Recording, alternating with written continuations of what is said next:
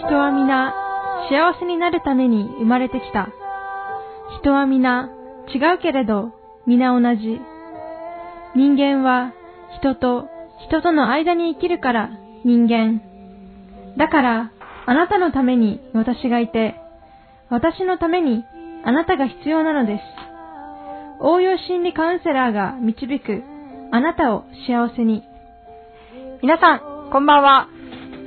あなたを癒す応用心理ラジオセミナーのお時間です。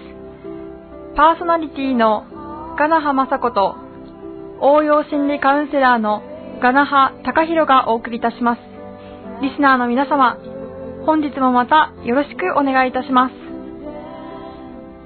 えー、先生、はい。今日もよろしくお願いいたします。よろしくお願いいたします。お願いします。えー、そして助っ人のマキさん、今日もよろしくお願いします。はい、よろしくお願いします。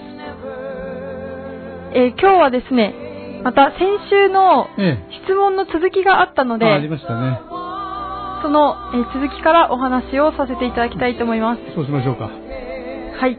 えーとですね、先週、まあ、あの、こういう質問があったんですよ。ええ、性格が明るくて、積極的で、声も大きくて言いたいことをすぐ口にする。ええ、ずうずうしくて、おせっかい。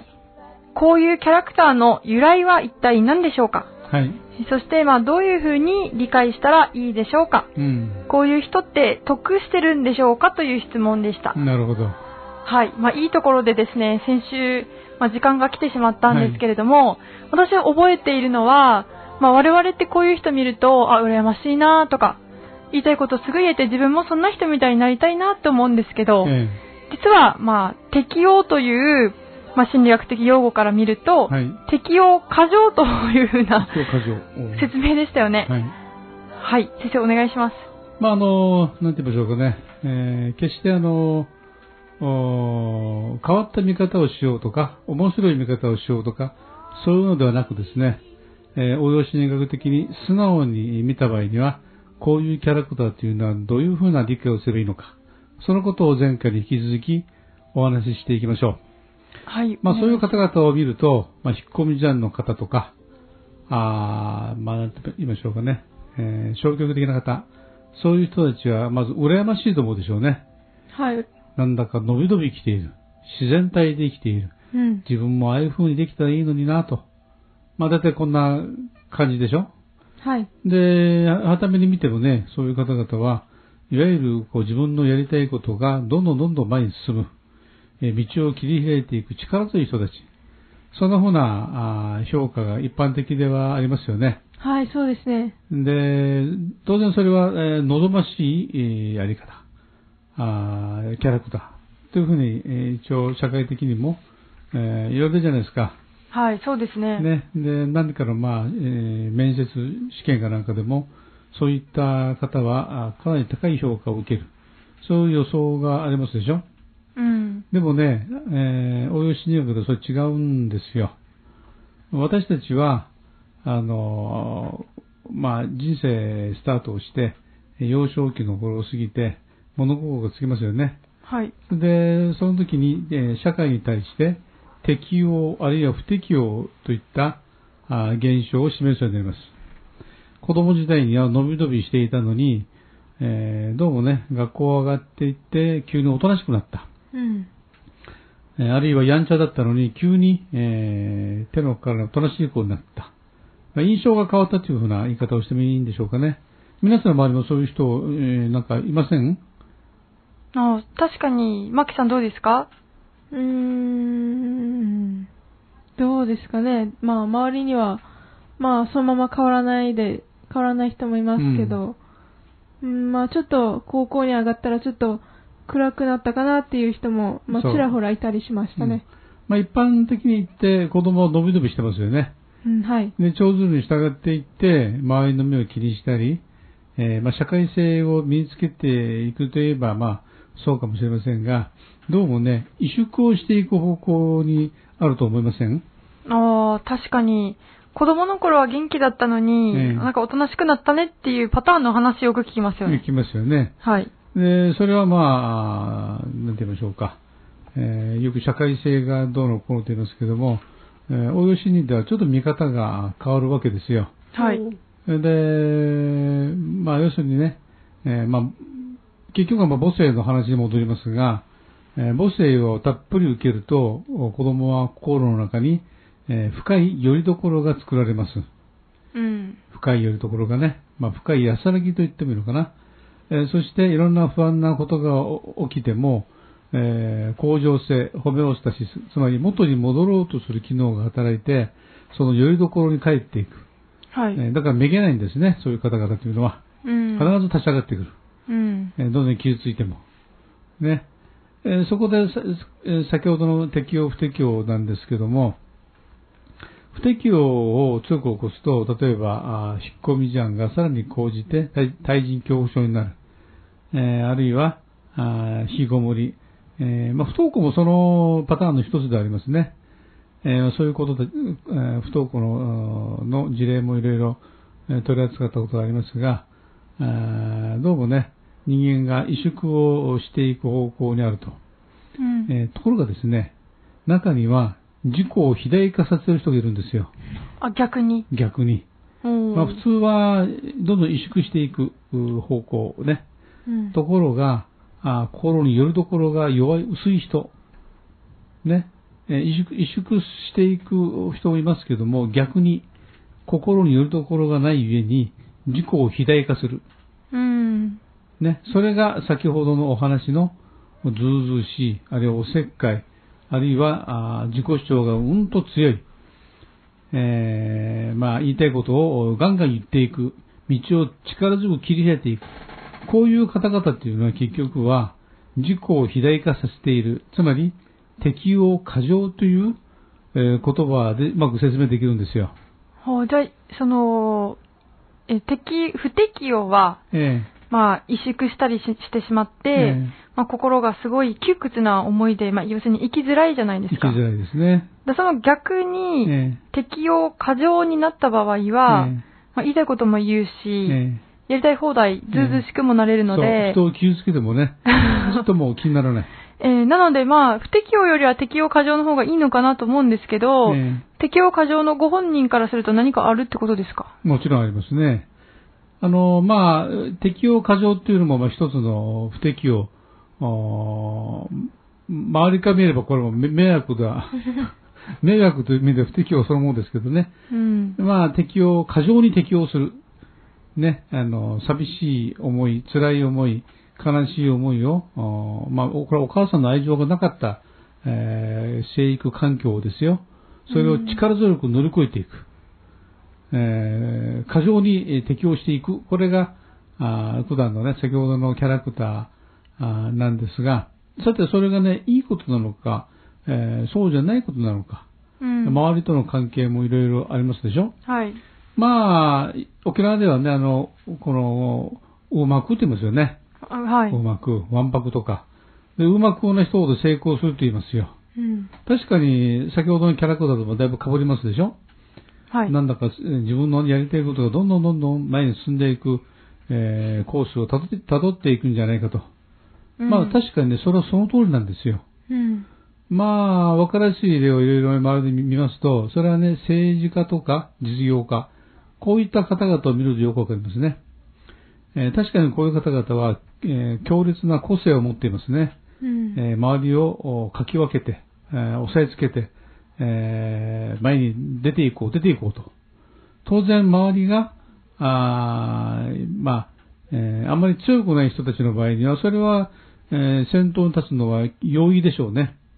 うん。まあ、これは例えて言えばね、スポーツの世界、えー各地域にえーその方面のスポーツの才能のある人がいるわけでしょはい。でそういう人というのは、まあ、地区大会は、それはもう楽勝ですよね。ええまあ、沖縄県代表になったら、それも、それはできるでしょう。しかし、全国大会に行くとどうでしょうか。それはそれはライバルがいっぱいいるわけですよ。そして、ライバルの潰し合いが始まる。うん。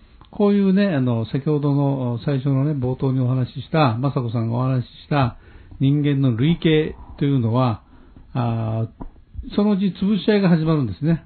うん。だから、政治家でもね、いろんな、あーまあ、極端に言えば、あの、かつてのね、日本列島改造論をぶち上げた田中角栄、えーさんがいましたよね。あの方はもうコンピューター付きブルドーザーと当時言われて、すすごく押しの強い、えー頭の回転のいい人でありましたよ。うん。あれ、あれまた小沢一郎さんというもう、ほとんど政治生命が終わっちゃったみたいなね、えー自分、自民党出身で自民党をぶち壊したような、それは剛腕、彼は剛腕と言われて言われてましたよ。剛腕。剛速球を投げる、えーかなり悪の強い政治家。実際自民党はあー野党に転落しましたでしょうん。こういうね、えー政治家を見るとどうです？この末路は。あそんなに幸せそうには旗から見てはあんまり思いませんね。ね、トータルとしてはどうでしょう？ん。うね、そういうキャラクターのすごく強い人ですし、言いたい放題のことが言える、やりたい放題のことができる、そういうキャラクターの方々のね、行く末を見た場合にはどうなんでしょうね。うん。周りの方を見てもわかるんじゃないでしょうかね。うん。結構ね、厳しいんですよ。つまり、その人の持っているエネルギーが、周りと調和の取れて、えーいたもの、そして周りを幸せにするものであったのなら、その人は正しい指導者、リーダーと言えるかもしれない。うん。しかし自分自身の我の強さ、あ個性の強さで、周りをぐいぐい引っ張っていくような方々というのは、うん。結構末路がね、うん厳しいものがあるんですよ。へえ、あ、そうか。今、あの、日本、沖縄各地にも、あの、イオンってありますでしょ？はい。はい。その前はジャスコっていう名前でしたね。う。うんん。そのジャスコよりも大きな会社がありました。え？それは大英ですね。ああ、あ大英りますね。ま、マキさん覚えてる？いや、覚え、マキさんの世代でどうかな。今、ジャスコがもう日本中あちこちになって、あの、うんライカムなんていうのも、あれは全国有数の規模なんですよね。う。うんん。まあ、かなり話話をやってると。で、それよりも大きな企業、小売業があったんですよ。それが大英。その大英の創業者にして会長はね、中内幸。この方がすごいね、もうカリスマ。すごい個性の持ち主で、ぐいぐい丸引っ張っていった。うん。で、兄弟もすごく仲が悪くなっちゃった。へえ。ええでその方は、まあ、典型的なあワンマン経営者なあわけだったんですね。うん。それは気の弱い人が見るとね、彼の生き方というのは、もう理想的な生き方かもしれなかったですね。うん。しかし、末路はどうでしょどうなんでしょう？う結果がね、やっぱり結果は結局生産ってことでしょ、うん人生のね、事業のキャラクターの、はい。あまり良くないんですね。ううんん。まあちょっと極端な例を言えば、あの、織田信長なんてどうでしょ信長、うもう人を人とも思わない。ほもう世の中の俺一人みたいな。う。ああいう人っていうのは末路どうなんでしょう、えっと、うんまあ、そんなに幸せじゃないですよね。まあ、ね、本能寺の変で暗殺されましたでしょ？うん。だから歴史上の人物を見ても、あの、こういうふうにね、えー敵を過剰、周りの人をね、ぐいぐい引きずり回して、え強烈な個性を発揮する人というのは、意外とね、周りの幸せにも、本人の幸せにもつながっていかないんですよ。だから何もね、こういう方々を見て、羨む必要は全くない。そうなんだ。ええいう最後の勝利者は、バランスの取れた人間。うん。こういう人間が結構強いんですね。自らの幸せ、周りのも幸せ、そういう人を、調和を取れた人間の方が結局は勝利者になっていくと。うん。今、日本のね、えー戦後の内閣のお主犯、首相の中でも、かなり、えー点数高い人が安倍首相ですよね。うん。人気高いし。うん。ね、まあ、反対派の人々は、かなり、えー、クソもそに言いますけども、えーかなり保守系の政治家としては頼もしい評価を与えられてますでしょ？はい。しかし、あの人はね、えーそんなに周りを、この、ぐいぐい、ぐいぐいね、えー引きずり回してリードしていくタイプじゃないんですよ。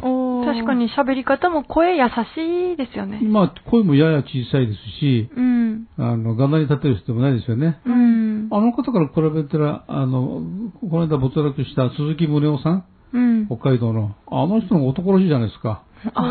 いっぱいいますよ。あの、菅直人、えー、前の首相もね。はい。かなり口の強い人でしょ？ああ、確かに。だって、原発の時にヘリコプター乗って行きましたもんね。ねえ、末路どうですか？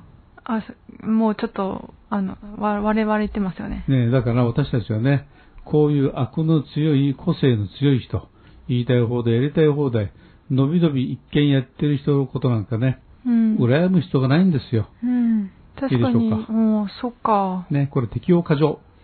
えー、まあ、えー前回のね、お話の続きのまとめは、えーこんな風にえーなりますかね。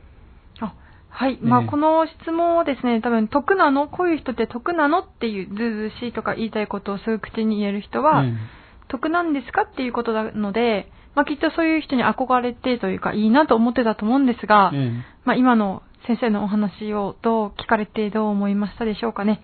まあ、参考にしていただければと思います。はい。はい。えーこの、えー応用、あなたを癒す応用心理ラジオセミナーでは、えー、ガナハ高弘先生に質問や悩みの相談をすることができます。えーご希望の方はメールやファックスで内容をお送りください。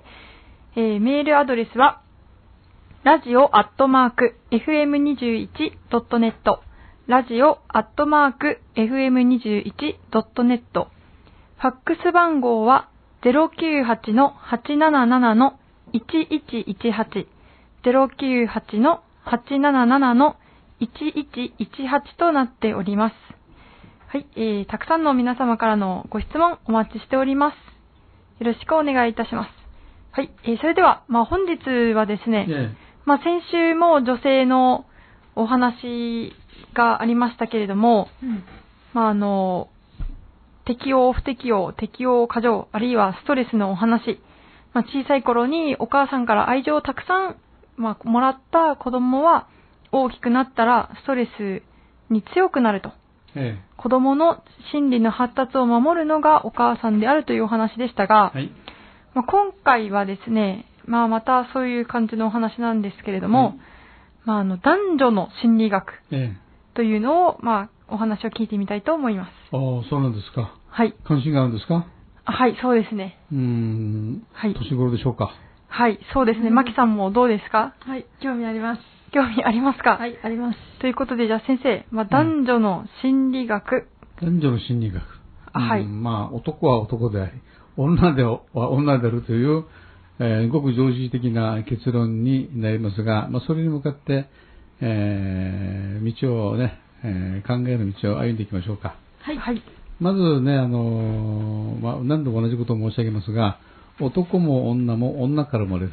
だから、だ女性の方がはるかに価値がある。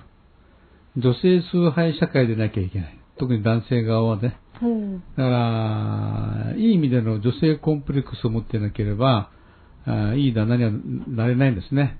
あもちろんいい恋人でもなれない。ちょっとマザコン的なのがあった方がいいと。ええあの、マゾコンもこの間お話ししたように2種類あると言いましたね。あ、異常なやつと普通のやつと。以上、健全不健全ということでいきましょうか。あ、ごめんなさい。ええはい。あの、こう、あのね、えー女性がこの男性を選ぶときね、基準がありますよね。うん。あの、例えばお父さんと仲のいいえー女の子は将来幸せに結婚するとか、これは主義主張ではなく、あの、ある観察によって持たされた社会の知恵でありますよね。どうしてそうなるのかということからお話を始めましょうか。はい。はい、お願いします。逆に言えばお父さんお母さんの中で仲の悪い女の子というのはどうもね、えー不幸せになる可能性が高い。うん。まあ、幸せ不幸せは個人の主観だろうというふうな開きなりもありますけどね、それはそれは主観の中の客観、客観の中の主観ということもありましてね、えーはい常識的なお話でいきましょはい、お願いします。う。えーとですね、えーお父さんと仲のいいえー女の子は、まあ娘はね、いつもお父さんが心の中にいる。はい。不正があるわけですよ。うんそれでも、おこう年頃になると恋心が芽生えてくる。うん。そこへ、えー同年代のね、青年がアプローチをしてくる。うん。ね、その時にどういうふうに心を揺れ動くかですよ。どういうふうに揺れ動くか。揺れ動くか。それは男性側は、あー女性の皆さんね、女性、男性というのはかなりいい加減でありまして、えー若ければ若いほど自分の言葉に責任が持てない。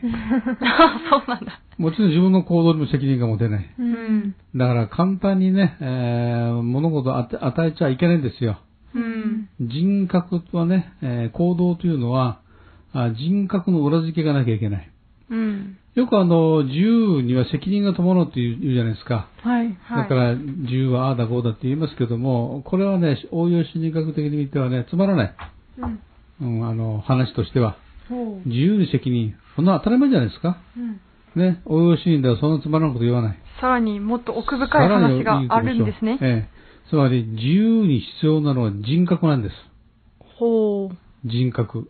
うん人格が伴わない自由っていうのはちょっと怖いと思いませんか？怖い怖い。あ、危険っていうことですね。ええまあ、あれ迷惑ですよ。うんうん。だから、我々は自由をお最大限楽しむためには、えーあるいは自由をね、えー享受する、こう、人生の上においてね、えー意義なものにするためには、人格が必要となんですね。う。うんん。だから恋愛関係にしても、お人格の高い人はちゃんと自分の言葉に責任、自分の行動にも責任をね、取るという裏付けがある。うん。だからどんなにかっこよくてもね、甘い言葉を言ってもね、人格がまだ未完成だった場合には、それはそれはね、えー危険人物と見た方がいいんじゃないですかね。女性から見たら。うんほう、どうやってその人がえ人格者というか、えええそれは簡単ですわかるんね。ですか？例えば身だしなみもそうですし、あるいは日常生活のね、まあ、時間を守るとか、うん。えーお金の使い方にけじめがあるとか、ほう。このお金とか時間というのは、人を測る便利なものでありまして、うん。えーそれにけじめがあるないというのは、その人の人格を端的に表しますね。へえ。えーこれまたごまかしようがないでしょ？結局は。だから、青年を見るときには、時間の使い方、お金の使い方、そういうのを見ると意外とね、えー正しい判断ができるかと思いますよ。もう、じゃあルーズだと、まあ、ええ人格がまだ固まってないというか。そうそうそう、まだ子供っぽい。ただね、あの、まあ、応用心理もそうですけど、あの、人にはね、善悪をつけない。はい。善悪つけちゃ、それは辛いものがありますよね。うん。なんか、カウンセリングの場が、法廷になっちゃってね。裁かれるんですか？裁かれる。あいつよりこいつより、だからあんたダメなんだ。これじゃあね、うん。えー人の救いになりませんでしょ？だから善悪をひとまず置いておいて、えーその人の心理の発達を見る。ああ、発達段階。えー迷惑をかける人がいる。うん。えーあるいはね、えーこう人にえー不幸なことをする人がいる。そういう人は、えー人格がまだ発展途上にある。うん。未発達である。というふうに見ると、その人をね、えーあまり、えー変な目で見なくなりますね。つまりあのーええー罪を憎んで人を憎まずという言葉が昔から言われてますよね。はい。まあその、新えーカウンセリング版ですよ、これは。うん。ね、人には善悪はない。心理の発達の、えー度合いがあると。ということを私は言いたいんですけども、ちょっと話があちこち飛びすぎて、どうなってましたでしょうか？えっ、と、あ、えっ、とですね。ああ、そうだそうだ。あ思い出しました。お父さんと仲のいい女の子は幸せになる。はいここの命題。あ、そうでした、そうでした。ね。はい。で、恋心がね、芽生えると、あの、まあ、いずれ男性と結婚しなきゃいけないですよね。うん。その時の基準がお父さんになるわけですよ。お父さんあ。あ、中に不正があると。そう、不正がある。で、お父さんのこの辺は嫌だ。うんこの辺は好きだ。うん。あーそれ、まあ、何やかんやで自分のね、好みの男性を、あの、基準付けすることができる。客観的に見ることができるんですよ。うんこの人は私のお父さんよりもこの辺は優れている。この辺がお父さんの上じゃねえか。で自分にとってはどっちが都合がいいか。これでいいんじゃないですかね。あじゃあ、この判断する基準が、そそもそもその、仲がいいとえ、できるということなんですねそういうこ。とですね。でね、まあ最終的には、あの、まあ相手の存在を受け入れることになるんですけども、うん。それはしょっちゅう入れ替わったら困りますでしょ？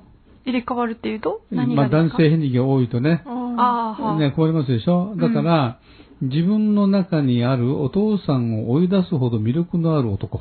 ほう。ね、それだってもう決まりですよ。おこの人だってななっちゃうんですね。あそうはいないですもんね、そうするとね。まあ、それは、まあ、ケースによりますけども、少なくともね、えー自分の内なるお父さんを追い出すほどの男性が、あ私は好きだというふうな結論に達して、うん。えーこの人だわってね、えー運命の赤い糸あーになるわけですね。なるほど。うん男女の物語。それで、最初に言っていた、えっ、と、お父さんと仲がいい女の子は幸せになれると。そうそう、そういうことですね。あ、自分の価値基準に照らし合わせて相手を見ることができるからできるっていうことですか。であとね、その青年がね、えーお母さんに対してどういうふうな態度をとっているのか。う。うんん。あーこれも重要な基準になりますね。へえ。お母さんを大切にしない、えー男性というのは、それは放送の鍵じゃないですね。保証の限りじゃない。えーつまり自分を大事にしてくるかどうかですよ。ああ。えうん。えまあ、そういうふうな関係になってますね。うーん。面白いですね。えまあ、あの、先ほどのお話は、えはい。まあ、じゃあどういうふうにしたら、まあ、いい相手が見つけるの、見つかるのかっていう話にもつながると思いますけど、えマキさんのそこら辺で質問したいこととかありますか？質問したいこと。はい。うーん。じゃあ、もしですえね、お父さんより、ええお父さんを上をに、お父さんよりも上を行く人が、なかなか見つからない場合はどうしたらいいんですか？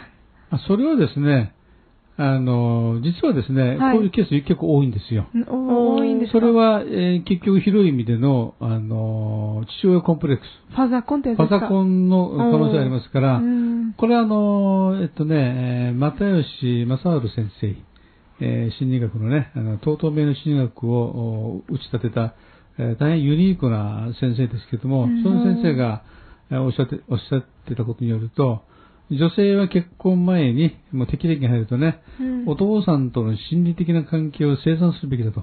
生産生産例えば、あーまあ、これはもうあの、まあよくない意味意味でですよ。はいはい。あの、例えば、父親が酒飲みで、うん。えー、まあ、お母さん迷惑をかけてたと。うん。ね。で、自分は酒飲みなんかは嫌だ。えーその反対像の人を求めると。うん。でも、これ結局ね、お父さんの影響を受けてるわけですよ。ああ、逆の意味で。逆の意味で。うん。で、結構またね、その酒を飲まなかった旦那さんが酒を飲んだりするんですよ。同じことの繰り返し。え、飲まないって選んだはずなのにええ飲むと？実際は結婚すると酒をたしなむようになってね、なんだ、ちょっと変わらないんじゃないかと。へえ。自分のお父さんと同じ人を選んじゃったみたいなね。うん。そういうのが例が多いんですって、その先生がおっしゃるには。うん。まあ、確かにそうだと思いますよ。だから、あくまでもね、あの、父親はある時点に来ると、もう単なる基準にしか過ぎないと。うん。ね、次なる男性、素晴らしい男性に、えー全てを任す。でそれだけの価値ある男がいるかいないか。それはあなた自身の人格力がかかってるわけですよ。なるほど。へえ、待って、どういうことですか？あ、じゃあ、あの、いい男性に現れてほしければ、自分の人格を高めると。そうですね。なるほどなんか、マクさん急に声が明るくなりましたね。今今分かったので、ちょっと。女性っていうのはですね、はい魅力なんですよ。ほ魅力っていうのは引きつける。う。うん。追っかけるんじゃないですよ。うん。男を征服するんじゃなくて、男にうまく征服される。うん。ね、えーつまり男側が見れば、騙したつもりが騙された。あ、これはあんま良くない言葉だったんだ。うまく女性の魅力に引っかかっちゃった。引きつけられてしまった。うん。これがいい関係であり、それが女性の知恵。えー二人の愛をね、長引かせる知恵でもありますよ。うん。なるほどえ面白いですえね。えうん。まあ、ちなみにですねー、えその心理学っていうのはいろいろな場面で有効に活用することもできると思うんですーが、はい。この応用心理学、まあ、か心理学でですね、はい。こういう男女関係えに関して。役に立つような何かエピソードとかそういうのありますかね？えーエピソードと言いますと？まあ、エピソードというか役に立うんつ、なんかこの、こういう風にしてたらいい人が寄ってくるとか、この心理学的な、まあ、なんていうんですか、役に立つ心理学みたいな。じゃあね、これはカウンセリングですからね。あの、はい幸せ相談に来る人いないもんですから。あ幸せそっか。相談にね。じゃあ、不幸せを避けたというお話をしてみましょうか。あ、そうですね。そう、悩みの相談に来るわけですもんね。えーあは。えーですからね、えー今、ふと思いついたのは、こういうケースがありましたね。えーある、まあ、お母さんから相談を来て、えーまあ、えー中学生の息子が、うん。あんまりね、あのーこう、まあ、不良とまではいかないんだけども、あまり母親としては望ましくない女の子と付き合っちゃったと。あは。ね。で、その女の子がかなり進んでて、うん。えーこう、発展家であると。うん。女の子がね。で、どうも見てるとうちの息子が振り回されて、もう虜になってると。ね。でなんとかこの二人の関係をもう壊したいと。お母おさんが。母さんからすると。もう、本当にね、えーいろんなケースがありますよね。えー世の中には。まあお母さん、要するに心配なわけですよ。あね、中学生の息子が、あーね、同年代の女の子を、あ。うん。こう愛してると言い出した。ほう。ほう、どうでしょうね。まあ、いつかは母親っていうのはこういう場面が来るのを覚悟しなきゃ、うん。えーいけないわけですよね。うん。で、あ当然危なっかしい。まあ中学生ですもんね、中学生まだで。すから。うんで、相手の女の子が発展家。うん。あーとてもね、えー、こう、子供らしくない雰囲気がある。うん。ませている。うん。ね。で、学校の評判もあまりよろしからない。ほで、うちの息子は純真なのに、えー、大体自分の息子をこう褒めたりするんですよ、母親というのはね。で、その方の質問は、ええどうしたらいいのってことだったんそうそうですか。いやいや、どうしたら別れてくれるのかあーあー、切実な。と、切実な。別れるのがもう正しいことで決めつけてるわけですよ。あーまあ確かに。うん。ね。まあそれはそうかもしれませんけど、そうじゃないかもしれないし、いずれにしろ問題を解決しようとするともううまくいかないと法則を私示しましたよね。はい。この場合でも、えじゃあ、はいはい、お母さん、じゃあどうやって別れる、別れさすか、一緒に考えましょうじゃなくて、ええそもそも別れた方がいいのか、そのままの方がいいのか、え解決ではなく、はいみんなが満足する解消そを一緒に考えるのが心理学応用心理。そうそうそうすごい寛寛容ですね。寛容ですよ。はい。で、あ、続きを聞きましょう。ええすいません。せ性善説ですからね、人を裁こうとか、あなんとかという発想ではないわけですから。すべてのものには意味がある。うえん。ー先週でしたお話ししたあの暴走族もね、うん。彼らだってね、あの、やむにやまれなくやってるんですよ。あ、やむにやまれやむにやまる。れなく理由があって、はあ夜のしじまを切り裂いて、爆音を轟かせてね、うんでも彼らね、うん。あの、国道ね、あの、えー住宅地とか、あの、国道走るときはバリバリやってますでしょ？はい。街に入る前の寂しいところではね、おとなしく走ってるんですよ。て、低燃費ですか？低燃費、エコラン。なるべくガソリンを使わないようにね低燃費で、えーとことこ走ってて、まあ、あの、明るいところに来るとバリバリバリバリってやるわけですよ。は あもう見てほしい。うん注目してほしい。だからね、本当は愛情に飢えてるんですよ。愛に飢えている。はい。えーそこに大体またあくっつく女の子がまた愛に飢えたあ女の子で、うん。えー愛に飢えた者同士が、あのこう、慰め合ってるという、感じがしますよね。うんだから、本当にね、この力のある大人、えーが、彼らをね、本当に抱擁して、えー導いてあげなきゃいけない。大人の責任ですよ。うん。まあ、で第、第一義的には親の責任かもしれませんが、あもうこうなった以上はね、あの、社会全体で彼らを、あの、包んであげて、えー理解してね、えーいい結果が出るように、えー指導してあげなきゃ僕はいけないと思いますよ。うんそれでその先ほどのケースはどうなったんですか？あそうそう、先ほどのね、えーまあ、いわゆる広い意味での、えー不純異性行為ですか。うん。もうこれもかなり古い言葉かもしれないね。うん。で、お母さんが別れてほしい。うん。で、息子はますます夢中。で、その、女子中学生にね、えーかなりもう手玉に取られている。うん。で、その男の子が僕僕にも言いましたよ。ね、あの子を一生守ってやりたいと。へーあ、ご本人にも？あもちろんへえ。もちろん僕はね、あの、君ダメじゃないかとか、うんお母さんを心配させたらダメじゃないか。こんな野蛮なこと言いませんよ。うん。私もかつて中国、中国生でしたんで、気持ちがわかりますよ。真剣にね、女の子を好きになるという気持ち。うんこれ大事な気持ちですよ、これは。うん。ね。で、さあどうしましょうってことなんですよ。うん。ね。どうします？こういう時は。皆さんだったらどういう発想します、うんえーっと。まあその前にね、はい一般的なえー制度指導的には、はい。学校の先生的には、うん。ね、呼びつけて、うん。ね、あの、態度がなってねとかね、はい。成績がどうのこうのとかね、君たちは恋愛よりも勉強すべきじゃねえかとか、うん。あーそういうう大人的な常識を押し付けてきますでしょ？はい。うまくいきますかこれ？ますます愛は深まりそうですね。深まりますよ。うん別の言葉で燃え上がっちゃう。ああ、二人の愛を切り裂く悪い大人たちみたいな。もう、ガソリンぶっかけるもんですよ。うんね。それはゲのゲのゲの下作。下ほ作生徒指導部の方がいたら聞いてくださいよ、このお話をね。はい。えーまあ、こんな風に常識的な対応をすると失敗します。うんね。で、後味の悪い思いを残すでしょうね。あで、じゃあ、応用心理学的な私はどうするのかと。ね。お母さんから心配をいっぱい引き出して、気持ちをね、安定させてあげました。うんで、どういう形になろうと心配する人はないと。任せておくってことですよ。うんで、その時に私はもう、あの、結果というか結論というかね、それを見越してました。あ。へえ。最初から答えが分かってなきゃいけないんですよ。要するに。そうじゃなければ人様の運命にちょっかいで出せますか？出せないですよ。素晴らしい。私はこう指導しました。これはね、彼女を認めてあげなさいと。ほう。ね、で、家族ぐるみで付き合いなさい。うん。決してね、否定的な言葉。えーそれ、えー両方にですよ、女の子にも息子にもね、否定的な態度、否定的な言葉一切かけたらダメ。うんむしろ優しく受け入れてね、家族の一員として入れてあげなさいと。へえ。その女の子を。うん。ね。なぜそういうふうに私ができたのか。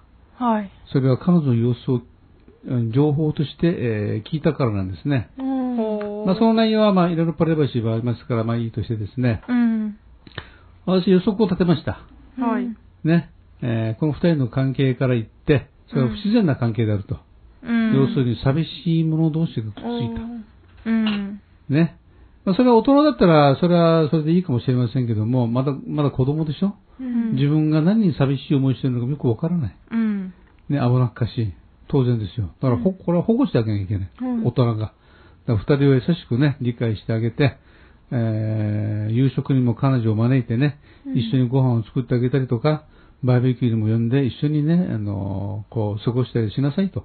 うん。お母さんにね、必ずいい結果が出るから心配するなと、あなたは。ほう。ね、私のこと聞いてくださいと。で、彼女は、あの、このおじに呼ばれて、えー家族的な付き合いをして、えー、心も打ち解けてね、うんやってきました。うん。そうすると彼女はね、はい。えーすごく、まあ、家庭不和で両親も離婚ししたりかなんかして、うんそ、の彼氏の家族の中で居心地が悪くなってくるんですよ。え、受け入れてもらったのに、え居心地が悪いんですか？心地が悪くなっている彼女は。自分の体験していない幸せな家庭がある。うん。ね。で、そして彼女は、寂しい思いをしている、寂しい心を持った、あー彼を操っている。うん。自分の寂しさを紛らわすために。うん。つまり本物の愛じゃないんですよ。うんだってそのはずでしょ？中学生なんだもん。うんうん。本人がいくらね、愛だ、好きだと言ったって、それはね、先ほど申し上げたように人格なんですよ。ね、人格のお裏付けがないわけですよね、言葉に。うん。あ言葉の通りにならない。いくら言っても、人格が伴わなければ。うん。だから、いくら二人がね、好きだ、好きだと言ったって、それはね、えー中学生の人格での話なんですよ。うん。そこで彼女をね、家族の一員として優しくしてあげなさいとなると、どうでしょう？彼女の中のね、うん。えーしこう円満な状況に対する拒否反応が現れる。ほ自分がふさわしくないと。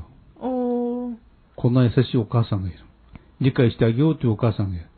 まあ実際はそうでもないんですけど、そう見えたわけですよね。う。うん。と家族のトータルとしてね。うん。そこで彼を彼彼女は彼をさらに独占しようとする。うん。自分だけ見てほしいと。うん。家族よりも。うん。うん。うん。ね。で、わがままが出てくる。わがままが。で、カウンセリングをね、しばらく続けていくうちに、その男の子はね、どうもね、彼女のことが重たくなってきたって言うんですよ。ああ、愛だと思ってたけどえ。えしょっちゅう電話が来るね、しょっちゅう会いに来てくれ、来てくれっていう。うん。それは会いたいんだけども、自分も用事もありますでしょ、うん。で、会うと、こう、もたれかかってくるような接し方をしてくる。うん。ね。彼女とすれば、えー独占ししたい。ね、そして独占してきた。でも幸せなあの家庭を見てね、あ母親にも理解されるとどうも居心地悪くなる。いいですか、うん。それを活用するわけですよ。別に彼女を否定したわけでもないですし、はい。うん彼をどうこう、この、指導したわけでもないですし、物事の成り行きですよ、これね。うん。で、当然、彼女から離れていく方向に向かっていった。つまり、ええ、つまりカップルとしてね、ふさわしくないカップルだったんですよ。ああ、そもそも。そもそもが。不自然、不自然な状況がね、えー周りの不自然な環境によって、えー偽りの自然さ、あー愛してるだの好きだのといううん状況が幻想として出来上がっていた。うん。それを私は現実に引き戻してあげたんですよ。うん。この関係者みんなを、家族みんなを。うん。で、彼はね、えー目覚めた。どうもね、うん。彼女は本当に自分が、あーこう、真剣に思い入れを入れる相手じゃないんじゃないかと。うんはあ、自分で気づいたんです気づいたね。、気づいてもらったんですよ。で、面白いことにね、疑念というのはね、最初ほんのね、一点なんですよ。うん。で白いガウシの中のほんのかすかな一点、うん疑念っていうのは。うん疑念っていうのはね、すごいスピードで広がっていく。ほ 人の心理として。うん反動ですな。うん純粋、純粋、純粋と思ってたのに、どうもね、そうじゃないんじゃないか気がしてきた。反動として離れていくスピードものすごい速くなる。で結局二人はね、もうさよならしました。うん。へえ母は喜びましたね。僕はその分ね、あの、こう、親子の理解が深まったと思うんですよ。このお父、うんお母さんと、この息子、男の子ね。うん理解が。結局、まあ、せ私は説明としてね、後でお母さんに、それはね、男女の幼い性愛とね、うん母性がとどっちがいいのかと。あああ偉大な母ちゃんですよ偉大な母ちゃ ん。そう、母の偉大さに惹かれていったわけですよ。まだ中学生でしょ？うんあね。だから、まあ、こんなもんですよ。まあこれが解決ではなく解消そう、解消。うん無理がないでしょ？ないです不ね自然さもないし、後腐れもないですしね。かつ、また、あの、本人も、周りも精神的に成長というか、気づきがあったりして、あの、私たちはね、一石一鳥を考えちゃいけません。常に一石二鳥、三鳥、四鳥、五鳥。うん一つの行為でね、いくつものことが成り立てば、それはそれはいいと思いません？はい。うんだから何かアイデアひらめくでしょ、皆さんね。はいうん何かそれにしろ。しかしね、これでね、いくつ物事が解決できるのか。うんいくつ、えー一粒と、一粒で二度美味しいというなんか宣伝ありましたでしょ？はいありましたねどっかのお菓子メーカーがね、うんうん一粒で二度美味しい。うんね、一粒でね、三度、四度、五度美味しくなきゃね。数が多ければ多いほど、そのあなたの今アイデアをね、より正しいとほう面白い言えると思いますよ。はいじゃあ、えーこれで一区切りつきました？あそうですね、まあ、ええお母さんも満足、満足。で、本来の、まあ、愛情をまたかんきかん考えた、その男の子も満足。満足。そしてまた今後新しい彼女を見つけるときにもすごい参考になったんでしょうね。ええで、もちろんその相手の女の子もね、あー深く感じるものがあったかもしれませんね。ああ、そうですね。はい。では、ここで曲に移ってもよろしいでしょうか、先生。どうぞ。はい。えー、まあ、今、すごい少、少年の燃えたぎる愛のお話もありましたけれども、え今日の曲はですね、タイトルが C、まあ、彼女の C ですね。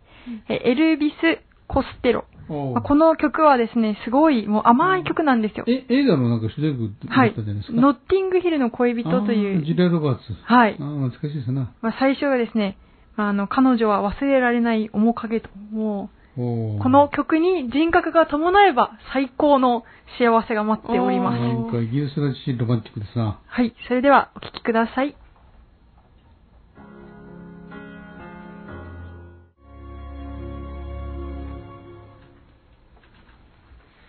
こちらはあなたを癒す応用心理ラジオセミナーです。えー応用心理ラジオセミナーでは番組内で応用心理カウンセラー、ガナハ・タカヒロ先生に質問やお悩みの相談をすることができます。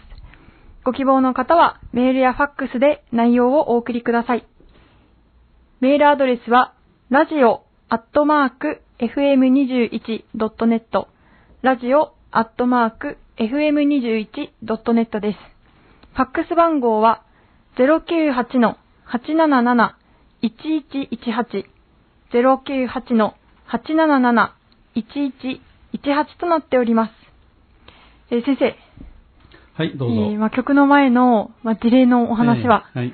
すごい衝撃的でしたね。あ、そうですか。これまた問題は解決ではなくそうそうそう、解消しましょうと。えー解消でしたね、やっぱりね。はい。まあ、このお母さんは息子をなんとか別れさせたいということでしたが、でしたね。そしてまあ、息子はあの子を一生守りたい。はい。こういったドラマがあったんですけれども、はい。まあ、あの、応用心理カウンセリングの力で、はい。まあ、皆さん、円満に円満に。解消していったというお話でした。まあ、矛盾の解消ですね。はいえーそれでは、まあ、そろそろお時間ですけれども、助っ人のマキさん、はい。今日もですね、まあ、先生に質問があるということで、マキさんではお願いします。あどうぞはい。あの、私今受験勉強してるんですけど、大変ですね。はい、そう、大変なんですよ。あのー、なんか勉強してるときに、えなんか集中できなくなったえり、うん。あのー、なんか頭が重たくなったりとか、うん。ありますね。まあはい、私はまあ軽い方なんですけど、ええまあ私の友達なんかはもう、全然勉強できないとかで、きない。うんもう文章を読んでると眠くなったり頭痛くなったりするとか、うんなるほど。勉強集中するの、するために、ええあのなんか心理の、なんか、心理学的には勉強あ集中するためになんか、やったらいいね。とかまあ一般的なか、はい、一般的な考察でいきますか。はい。それはですね、えー勉強するというのは、まあ集中ですよね。はい。つまり意識をクリアにしなきゃいけない。うん。あの、どうして不良の子たちがね、勉強が嫌いなのか。あれは本当に頭痛いんですよ、あれはね。うん。もう本当に不快、不快の念が生じる。はい。別に勉強嫌いとかなんとか言うんじゃなくて、うん。その勉強嫌いという本質は何かというと、うん不快なんですよ。おー不愉快不快うん。ででで、どうしてそうなるかというとですね、えー多分この家庭内に問題があって、うん。あの、お母さんとあんまり仲が良くない。ね、親子の関係がうまくいっていない。まあ、何らかの事情で母性が発揮できなかったのかもしれませんね。はい。うんえーで、心によりどころが薄いものだから、不安定な状態になっていますねう。ん。で、生育の途中で、えーいろいろ、おこう自己否定感が、を持ったりして、こらえている。あ、はい。我慢している。うんまあ。これは心理学用語で言えば、抑圧ということなんですね。うん。まあそういう抑圧というと、誰か誰かを抑えつけるという意味もありますけども、はい。心理学では自分の心をね、抑え込んでししまう。これを抑圧と言いますね。うん。えー辛いことやそういったことをお心の奥底に、えーしまい込んでいくということなんですよ。さて、その今のお話なんですけども、不良の人たちは、はい。ね、えー勉強に取り組むと仕方なくね、まあ、期末テストかなんかでやりますでしょ？はい。そうすると意識を集中しなきゃいけない。はい。意識をクリアにしなきゃいけない。うん。そうするとですね、えー惨めな自己否定感。ね、自分は、あーこう、なんて言いましょうか、あーあまり尊い存在ではないという、自己否定感も強く意識の上に上がってくるんですよ。うん。意識をクリアにするとね。はい。意識をクリアにしなければ勉強できませんでしょ、集中だから。はい。はい、そうですでね。当然ね、不愉快な感覚が起こってくる。うん。ね、抑圧して、えー日頃見えないことにしている不愉快が、意識の上に登ってきてしまう。うん。それがあるものだから、勉強は嫌い。勉強はやらないでおこう。ぼ自分の身のために、うん なるんですよ。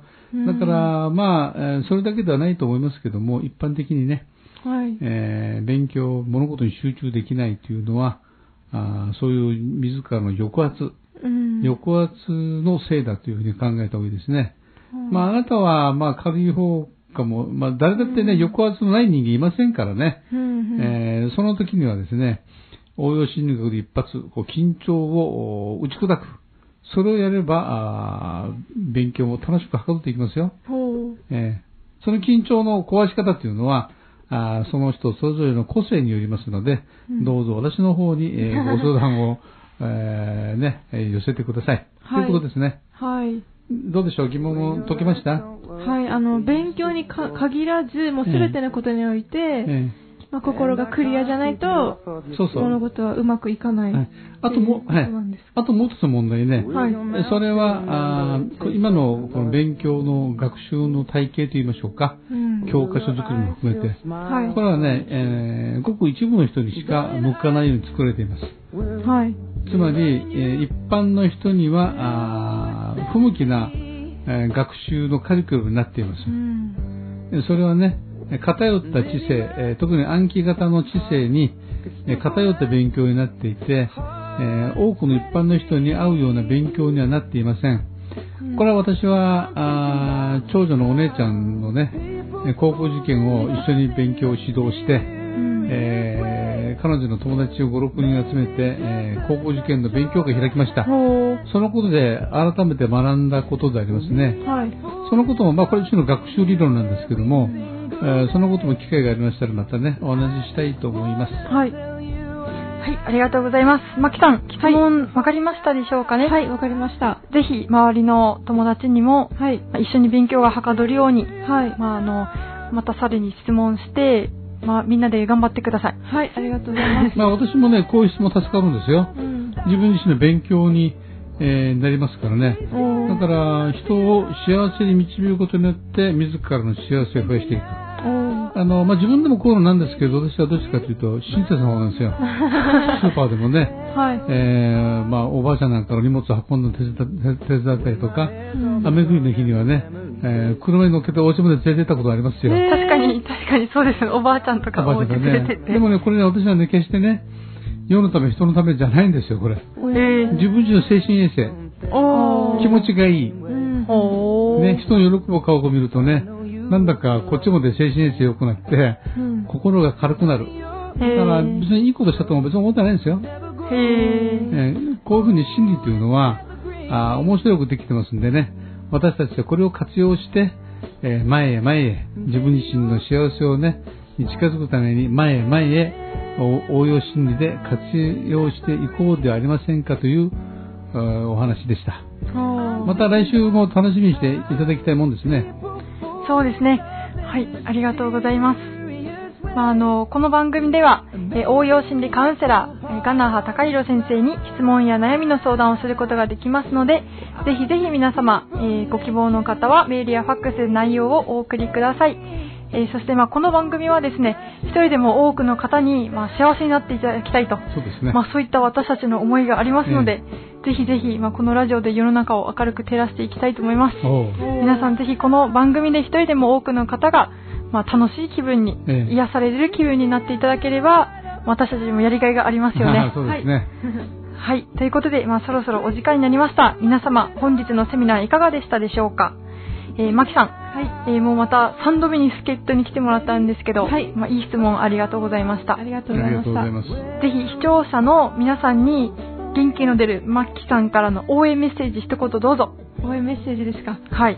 はい、あのーえーわ私はまだ若者なんですけど、あのーこれからはあのは若者の時代だと思うので、まあ、私たちがこれからの時代を作っていくので、皆さん、悩みをお持ちの方がいたら、このラジオを聞いて、まあ、心を癒し？心をはい癒されてあのクリアにしていろんな物事に取り組んでいきましょうはい。なんか前半は、えー政治家立候補宣言みたいでしたね。選挙出るんですか？選挙に。確かに。まあ、若者我々で一緒に、はい、えーいい世の中作っていきましょう。ええはい。はい、えー皆様、大変ありがとうございました。ましたまた来週お会いしましょう。お会いしましょう。